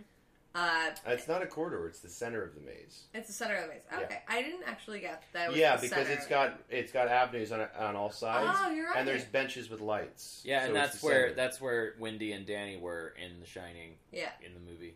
right. So Abra is just running and slicing and slicing and slicing, and uh, finally Rose gets her Mm-hmm. by the throat. And uh, we, we had a small conversation about this. Yeah. Chris, do you want to explain? What 'cause this- happens yes, this this was a fantastic uh, with the box? description. Oh, I love this. Oh, yes. And I'm calling it now um, best cosplay of 2020. Uh, I call dibs. But so uh, so Abra's attacking Rose from all sides. Rose starts to figure out what the pattern is, starts listening for her to come up behind her, and grabs her by the throat. Yeah. Lifts her in the air with super strength Mm-hmm. And is strangling her. And the idea is, I've got you now. You know, I'm going to eat your your steam. I've got you. And then she she's having this conversation with poor Abra in the air. She starts to realize you're not Abra at all. The camera now cuts to behind Abra, so you can see um, Rose's face, and you can see behind Rose coming in from off camera slowly, shuffling. Is one of the lock boxes from Danny's mind Yeah. It's a literally vertical on its side, do- door swung open, and it's just shuffling. Waddling? Like- I think it's more a waddle. It's, Yeah. it's literally uh, a part of the castle from Beauty and the Beast. Ah, it's Yes. the wardrobe. it's, it's the it's the wardrobe. I would also. s- I went up with it was a mimic from D and D. I'm like, this is the greatest little fucking mimic. think like if Danny DeVito was the Penguin and Batman Returns was somehow eight feet tall. also a box. I wish I wish those of you listening could see the movement Chris is doing right It's- now. It's hilarious. Uh, it's just it's hysterical, and she so Rose puts together as like this is this was the whole plan is like this box is going to sneak up behind her and grab her. This giant realizes six foot In one box. fell swoop, one, you're not Abra. Two, gotcha, bitch, with the box. Like, you're not getting me. And snaps out of Danny's mind. Um, and then proceeds to. Danny, this whole time, So all this is all happening in Danny's mind. This whole time, Danny has had a fireman's axe in is his hand, standing there. Mm-hmm. just standing there. So now they've they've both snapped out of Danny's mind. Abra, who's done in the real world and in the, the mind palace, literally nothing. No, Danny I think, turns to I her. think it was Abra in Danny's mind. No, But it- because when Rose captures her and is holding her, she's like, "Wait, you're not Abra." Well, she says we're not. Like, This It's isn't not your, your head. mind. This isn't Yeah. your mind. It's Abra in Danny's Okay. mind because he's.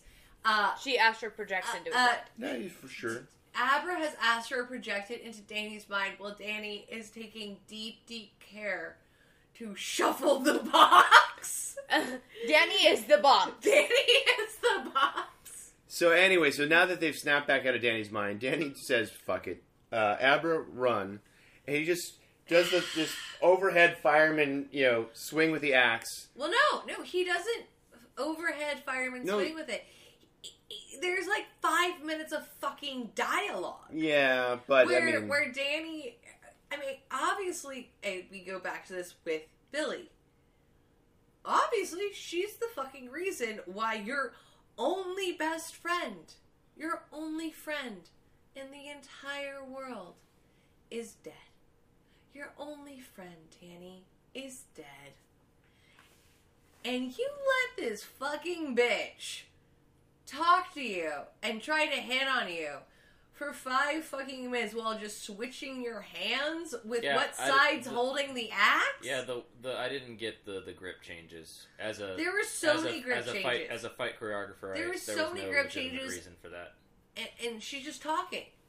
She's just talking and kind of hitting on him. I know it's it's just, it's yeah the whole like where have you been all my life and well, like yeah, because he would either have been a great turn or you know, great meal, one or the Mhm. other. But Yeah, But, but long story short, he, he he goes after her with the axe.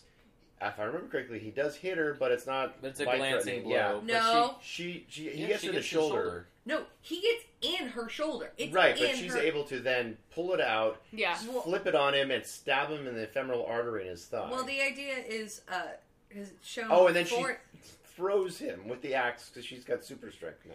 Well, the idea is she inhaled the last two canisters of steam. So she's like super. So Sure. she she's her ultimate form. Um, like Ash, what did you really think of as a villain? You've lost everyone.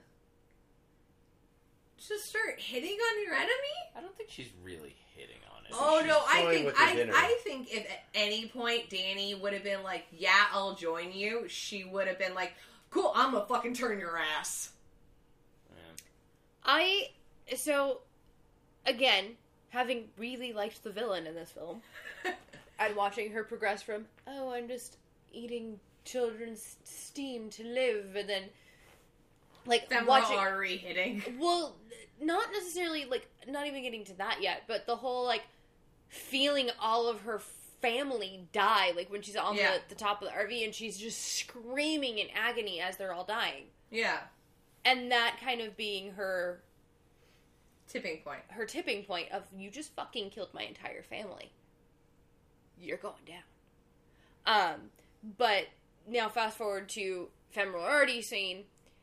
Um i i kind of see it as she's toying with her dinner like it's a cat and a mouse like i'm pawing at the mouse and i'm pawing at the mouse and I'm, you're such a cute little mouse you're such a cute little mouse Oh fuck, it's on. Yeah. yeah See, I but I took it- also Oh, like go on. yeah, but, like I also do kind of get the whole like You're an alpha. yeah, you're an alpha. I could use you. Yeah, of, of that idea of like I've lost all of the rest of the knot. You obviously are an adult man with a shit ton of steam. If I turn you, I have a partner. Yeah. I have a mate. Yeah. In a way that like Crow Daddy never like as much as she loved Crow Daddy, he was never like on her level. Not even close. He- Yeah. i- in the book or the movie, he he's loyal and he loves her and she can use him. Or I think in that moment, uh, where like in the book, it's it's very well stated. She doesn't ever want in like tempt the idea of turning Abra because Abra's more powerful than her. Yeah. and she And can't she- have someone more powerful than her. And And She- she, she says that in the movie too. Yeah. She can't have a woman. I don't think, it matters gender. She can't have anyone more powerful. Than Well, I feel like she become turning Jack or Danny because she could control Danny in her mind with sex or with that beautiful body, which I'm sorry is a damn beautiful body. Yes. Yes. Well, Uh, what she taunts him with in the movie is she says you'll never have a hangover again. You can Yeah, you can She's like, drink. you can be an alcoholic again, basically. Yeah. you can be an alcoholic. There's no be, limits. You can be what you can do Whatever whatever, you- you want. But I, I think in that moment, sh- if Danny would have agreed, she would have turned Danny. Yeah. She definitely would have. Yeah. Because for her, it's it's a win win. It's we can kill Abra together, Yeah. and I now have a good partner. Um, But then, yeah, she uh, ends up getting Danny, and it's uh, I think the first and only time we ever see. eh, Of course, this doesn't happen in the book, uh, but uh, them taking steam from an adult. yeah. Mm-hmm. And he's not dead. No, Well, no, but you remember you don't take as they, steam from an dead. You Well- take them as they're Well, in the movie they did take it from Grandpa after he died. Yes, But that's, that's true. that's. I think it's because he's part of the True Knot. But what what what I mean, they did take steam from an adult because they took it from Grandpa Flick. But you do see you do see them like as they're as she's torturing Danny. It's the same as when they're torturing the child. Yeah. And it's probably some kind of Pennywise it thing where steam's just better when it's from a child, just like they taste Yeah. better when they're afraid. Maybe they got the glinty bull like bullshit But- eyes. Or it could be it- that their shining is strong. She says it's stronger when they're a kid. This is Yeah. the best the steam will ever taste. Is Yeah. when they're, Yeah. they're at their But- But she does kind of have that moment of like when she's it tastes like whiskey. yeah, Yeah, did and you she's just like, oh my god, it tastes amazing.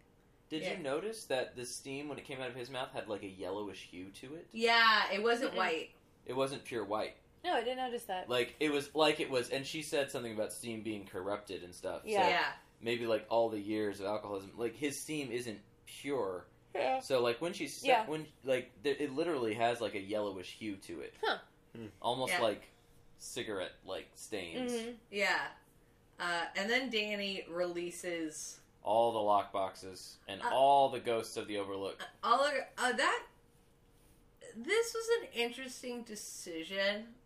I'm I'm curious of how it came to be, because it had Lily the Ghost of the Overlook like reaching underneath her skin, Mhm. Yeah. and I was kind of like, okay. I mean, it was a cool visual. It was a very cool visual. I'm not quite sure how they got there. It was cool looking. I'm, I'm, I'm like, You mean I'm- how they arrived at that decision? Is that what Yeah. you're? Yeah. I was gonna say, well, the fingers got there because they took them and shoved them into See her what they skin did was they just shoved the fingers in her face. uh, and- uh, how they arrived at the decision to not just have them.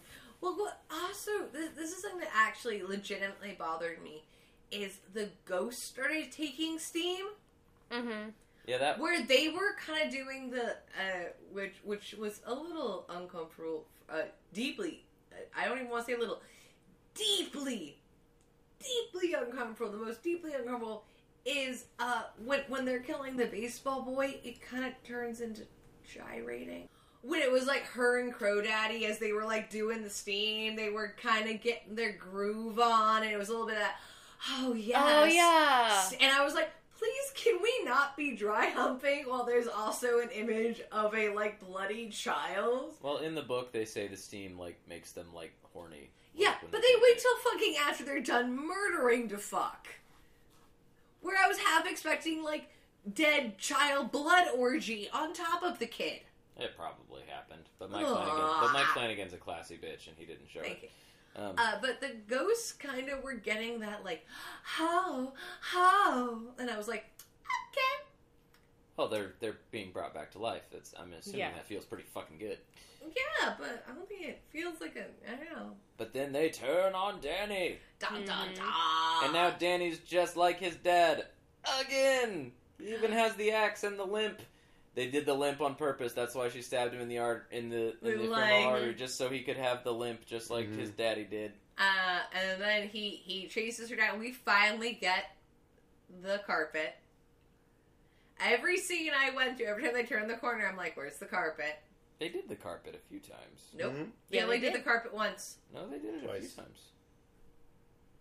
Was it twice? twice. I know it wasn't a few times. It was like once or twice. Because I remember. His being- initial walkthrough, you see it once, and then uh, when he's chasing her, you see it I because don't thi- when she gets up to the landing, she has to get across the wood floor to get to. Now that side Yeah. of the building has that carpet. Yeah. Uh, because I remember just being like, all right, when, when, when, when are you just doing it? Now she just happens to choose room two thirty seven. There was, I mean, if- if there was literally like the the hallway's blocked, there's a ghost your way, first door on the left, okay. She just has every room in the entire fucking hotel. Well, I feel like she picks it looked like they were closing in on her to get her to go to that room.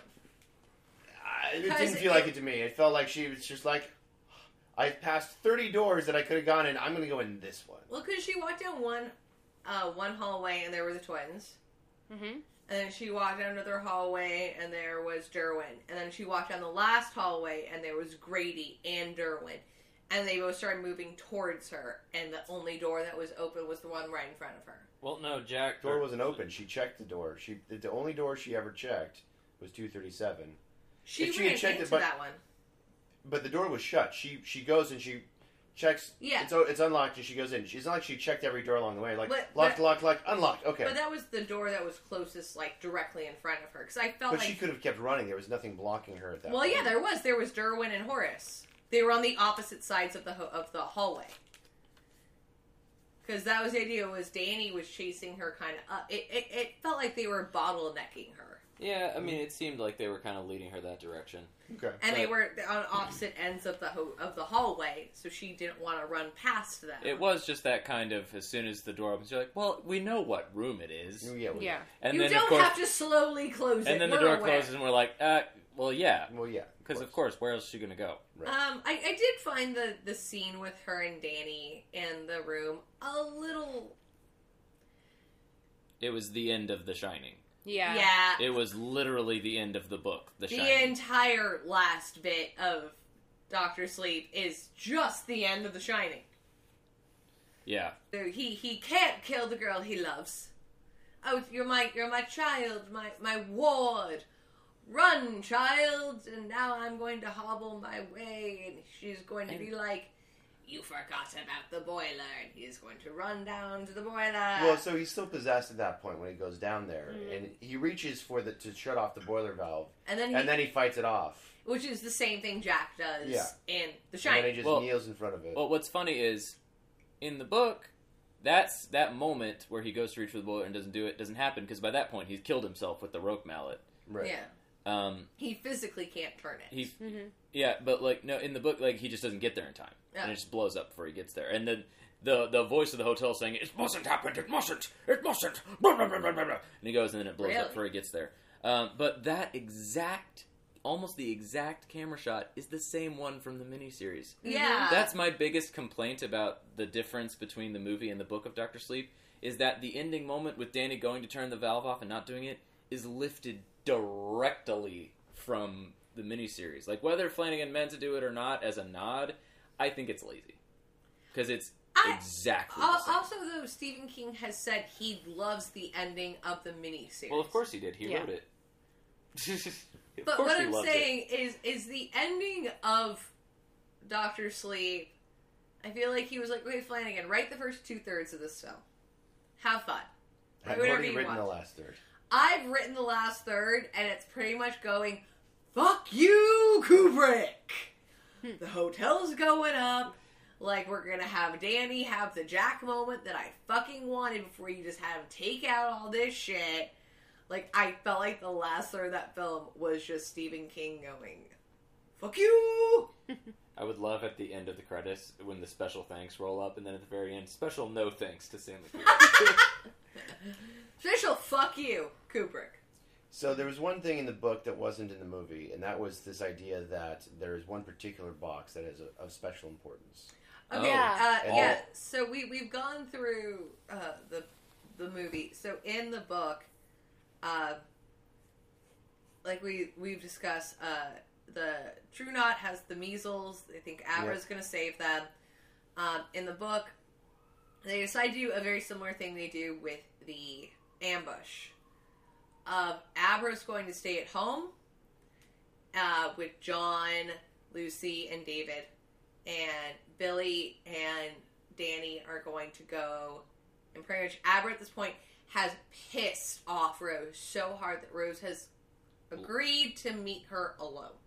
and she's kind of blinded by rage. Yeah, and uh, Danny goes to meet Concetta and Abra's great grandmother. Finds out that all this stuff is happening. Uh, and they start to go towards Denver. And at this point in the book, I got deeply, deeply, deeply terrified because Danny sees flies on his face. on his own face. And um, I, I gasped. I girlishly, like, gasped because I was just like, don't you take away my Danny. My Danny's skin so good. He's gone so far. I was so not okay for the last, like, 100 pages of this book. Um, But it's okay yeah. So, because so they get there and uh, they, they get a, a mannequin yes, they get a doll To looks pretend that to looks be- vaguely like Abra. who is not Abra in the movie. It is a blonde girl with pigtails. Uh, and they get there, and Danny is having really bad stomach pain. Uh, the Overlook, of course, does not exist. And uh, they've managed to agree to sequester all of the True Knot in a room. And then they're going to meet uh, Rose. And Rose has a little sneaky girl off in the corner with a sickle. Because she's a champion of communist ideals. I mean, she's like a quiet nobody. That would be the Part of the proletariat. Uh, and you, I, I, honestly, I thought this was such a disturbing scene in the book, where uh, pretty much they, they're discussing the when he gets the hotel. Uh, he releases Derwent because he releases all his boxes. Uh, Mrs. Massey is just turned into dust. She's just starved to death, I guess. I don't know. Yeah. uh, there's a, a darker box. And uh, I, for some odd reason, I was like, is he gonna go like Jack Torrance werewolf? Like, is this dark box like his rage? No. It was the dying breath of an old Italian woman. Uh, about as good as a werewolf's rage. So Okay. he takes, he literally takes Concetta's dying steam breath. and kills all the all of them but Rose. Yes, she, Yeah. she and he br- he basically unleashes the box from his mind and sprays them all with Concetta's dying breath. Because they're already sick, they just drop like flies. Mhm. So much for the True Knot, and which you know, so it's there's a vague similarity between what Danny does in the movie and in the book in that sense that he uses the his Yeah. lock boxes to To take the out final people. battle. Mm-hmm. But it's Jack Torrance's ghost that kills Rose the Hat. Well, he, he doesn't kill her. He he gives Danny and Abra a chance. And, he, and he put he, he knocks her he knocks her out. He doesn't knock her out. He like disrupts her trying to Yeah. make Danny kill himself. Yeah, when long enough for Abra to come back, and They they push her off a ledge and she dies. she lands on her neck, snapping it, and Rose the Hatless, because her hat falls off, dies. Mm-hmm. And then at the very end, it's Jack waving to Danny, and both me and Ash were like cuddling pillows, like crying. Uh, also, they did a weird thing in the movie where they don't say like, or she's like, "Oh, you think I'm the last of the True Knot?" Yeah, And I was like, "But why? Are you making a Doctor Sleep too?" Like, it it just felt so like, just say you're the Yeah. last. we get The Shining, then we get Doctor Sleep, and then we get Mister Personality. I don't know. Doctor Doctor slept. No Sleep. Doctor No Sleep. Doctor slept. Doctor slept. All right, uh, let's go through and uh, oh, do So, we have any more freaky facts? We do. We have uh, at least one more freaky fact. I'll Okay. just do this one because this one I actually found kind of interesting. Um, so I re- remember way back when we all like the three of us kind of discussed if they were to make a new Shining, Yeah, who we, we, we who cast we'd cast as Yeah, Jack. So these are the people that were considered to be cast as older Danny. Oh, Ewan McGregor, who obviously got the cast. What? Dan Stevens, interesting. Chris Evans, Yeah, Two builds. I think we, I think that was one of our nitpicks. Chris No, I think Yeah, that was yeah. I think that was Chris, wasn't that yours? Chris For, Evans? for a new Jack? Um, maybe I can't remember. I did like the idea of subverting somebody who you wouldn't expect to be in that role. Because I went with Ryan Reynolds for it. For Yeah. Jack. Mm, And uh, anyway, Matt Smith no, and Jeremy Renner. huh? I can Eh. see Jeremy Renner doing a good job with it. Yeah. Dan Stevens, I feel like, as pretty as Ewan McGregor is, Dan Stevens is not even, Prettier. not even a beard can make him look scruffy. He's so Well, he had a lot of beard when he was the Beast. sorry. I just went to a happy place where it's Dan Stevens with the beard singing. Uh, McGregor ended up being cast with Stephen's Blessing. Aww. Uh, all right, let's go around. Let's give a. I don't think we can rate the book because only the two of us have Yeah. fully read it. Uh, but we do a one to five rating. So, Chris, what would you rate the movie Doctor Sleep Slept No Sleeps? uh, I'd give it a three and a half. Okay. Um, I enjoyed it. I felt like some things felt rushed. I think that um, Ewan McGregor does a great job. I think the actress who plays uh, uh, Abra. Abra does a great job. Um, I think Rose was really well done. Um, I just think that uh, they could have tightened some things up a little bit. They could have fleshed some things out a little bit more. Uh, but I definitely enjoyed it, and I think everyone should see it. So three and a half. Ashy slashy. Um, I think I'm going to go with a three and a half as well. Okay. Um, I did enjoy it. Uh, having not or having to kind of like recall back to The Shining and all that, it was kind of interesting to kind of see it a little modernized. Mhm. Um, there were a few things that I kind of wished happened that didn't happen. Like, I was kind of hoping that we would get a little bit more um, ties into the miniseries as well as the Kubrick film. Like, I Yeah. was really hoping that there would at least be a nod to the hedge animals. Like, if they were, So happy there wasn't. like, just kind of like disembodied bits of hedge animals. I could sleep tonight because there wasn't. Um, I was very tempted in the theater to be like, I think I saw a hedge animal move, Ella, but I didn't. Cause Suddenly I'm I'm just on the ceiling, like the cat from Princess and the Frog. um, but I definitely did enjoy the casting. I enjoyed the effects. Obviously, I think I let out a just a glorious uh when I saw the hand effect because Mike Flanagan and those hand effects, I just love them so much. I much. feel like he, he either really has a fetish for hands or a deep hatred of hands. I can't pick. I don't care what hands. it. God I don't. what are you, what are you good for, anyways? I don't care what it is. It's beautiful. I mean, he might have a fetish for hands. What with that, and then in Haunting of Hill House, his wife is always wearing gloves, and yeah, it's something weird. All right, what about you, Josh? um, I'm, I'm torn. Um, it's really hard because we just read the book. We literally just read the book. Um, it's hard for me to separate it because it's still kind of fresh in my mind. But I think I'm going to give it a three. Okay. Um, I I mean I liked it. Performances all around fantastic. It's shot beautifully. The like some of the sequences were just stupendous. I just the ending bothered me a lot. Um, not even because like I was like I'm because I'm a book purist. Just pacing wise and the fact that it was literally the end of the book of The Shining, just with different names, bothered me a lot. Um, so I, I'd give it a three. It was I, I felt like it was kind of a little too much sizzle. A little needed a little more steak. Um, I, I feel like I'm gonna shock everyone, including myself. I'm gonna give it a four. I never give higher scores. I'm an angry. Every once in a while, you give a high score. I do, So and, and I'm not. this is your like one high score. Yeah, this is my one high score. Um, I'm not doing it based off the book. I'm, I'm literally looking strictly at the Kubrick movie. Uh, the Kubrick movie has massive issues with pacing.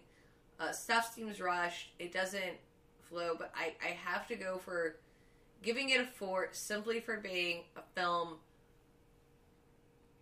going with it's the sequel to The Shining, um, I feel like the homages, looking back on it, were shown lovingly. Um, for if I had never ever read the book, Billy's death would have been like, oh my god, this poor guy, just like he's so emotionally battered, he's not even like registering the death of his best friend. Um, because God knows, like Jack Torrance had such a wide array of feelings, uh, annoyed and pissed. Uh, but in the Kubrick version. in the oh, I'm, ta- I'm talking about as a sequel to the Kubrick. Uh, but I, I loved the ending. Um, I felt like it was deserved. I feel like everything that happened at the end felt earned, which is a hard thing to do, especially in horror. So I'm gonna give it a four. It's also gonna just be like I fucking love the film. Hmm. Um, next week we are going to be doing uh, the Russian sleep experiment. I am so excited for this one. I am really, really excited. Uh, I pray I do not end up with bruises from this one because I'm feeling I'm gonna get smacked a shit ton, or at least a lot of "fuck you, bitch" texts. Well, no, I I've listened to it. I listened to Creepy talk about it and read it, and it's it it messed with my head, but I think I I walked away from listening to it okay. Okay, I have a short film to show you now. Now prepare. I I think we might need to rebuild the the pillow suit from Lights Out. Oh my god, this is why do I do this to myself? Um, I'd like to give a massive thank you to Chris and Josh for being on the podcast tonight and spending an exorbitant amount of hours discussing King. Thank you guys so much. We You are very you. welcome.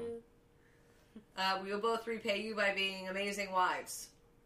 Oh, And is we, that how that happens? Mhm. yeah, and also we have legally binding contracts saying you're Mm, that stuck. is true. Yeah. Yeah. So, uh, I signed it. Suck it up, Buttercup. Uh, you can, like I said, uh, you can also check out Chris and Josh on their own social medias and follow them. Um, Ash, you want to give them the spiel? Yep. You can check the lovely Sirens of Horror out. What- No. You're a pigeon? That's my No. siren sound. It confuses people enough to go So, check it out. Ella and I can both communicate with pigeons, apparently. Yes, I'm a pigeon talker. I am the weird lady from. You're too high pitched. Why are we doing this on the podcast? I don't know. I'm tired. We're supposed to be signing off. Um. Anyway, you Our can check. listeners like it. Yes, you can check us out on Facebook, Instagram, and Twitter. And please do check out our Patreon and support us. You will also get awesome gifts like stickers and Voting for films. voting for films and shout outs. So please, please. Alms, alms, Alms for the poor. Uh, no, seriously, any uh, amount of money helps us greatly. Uh, we live in Los Angeles. Rent is shit. Uh, please help us. Uh, we love you guys so much. We have such a great community, uh, and we really appreciate you guys. Uh, we will be coming out next week with our Christmas schedule Mhm. too. Um, so check that out. And as always, Good. bad. We're the girls with the mic. Check y'all out next week.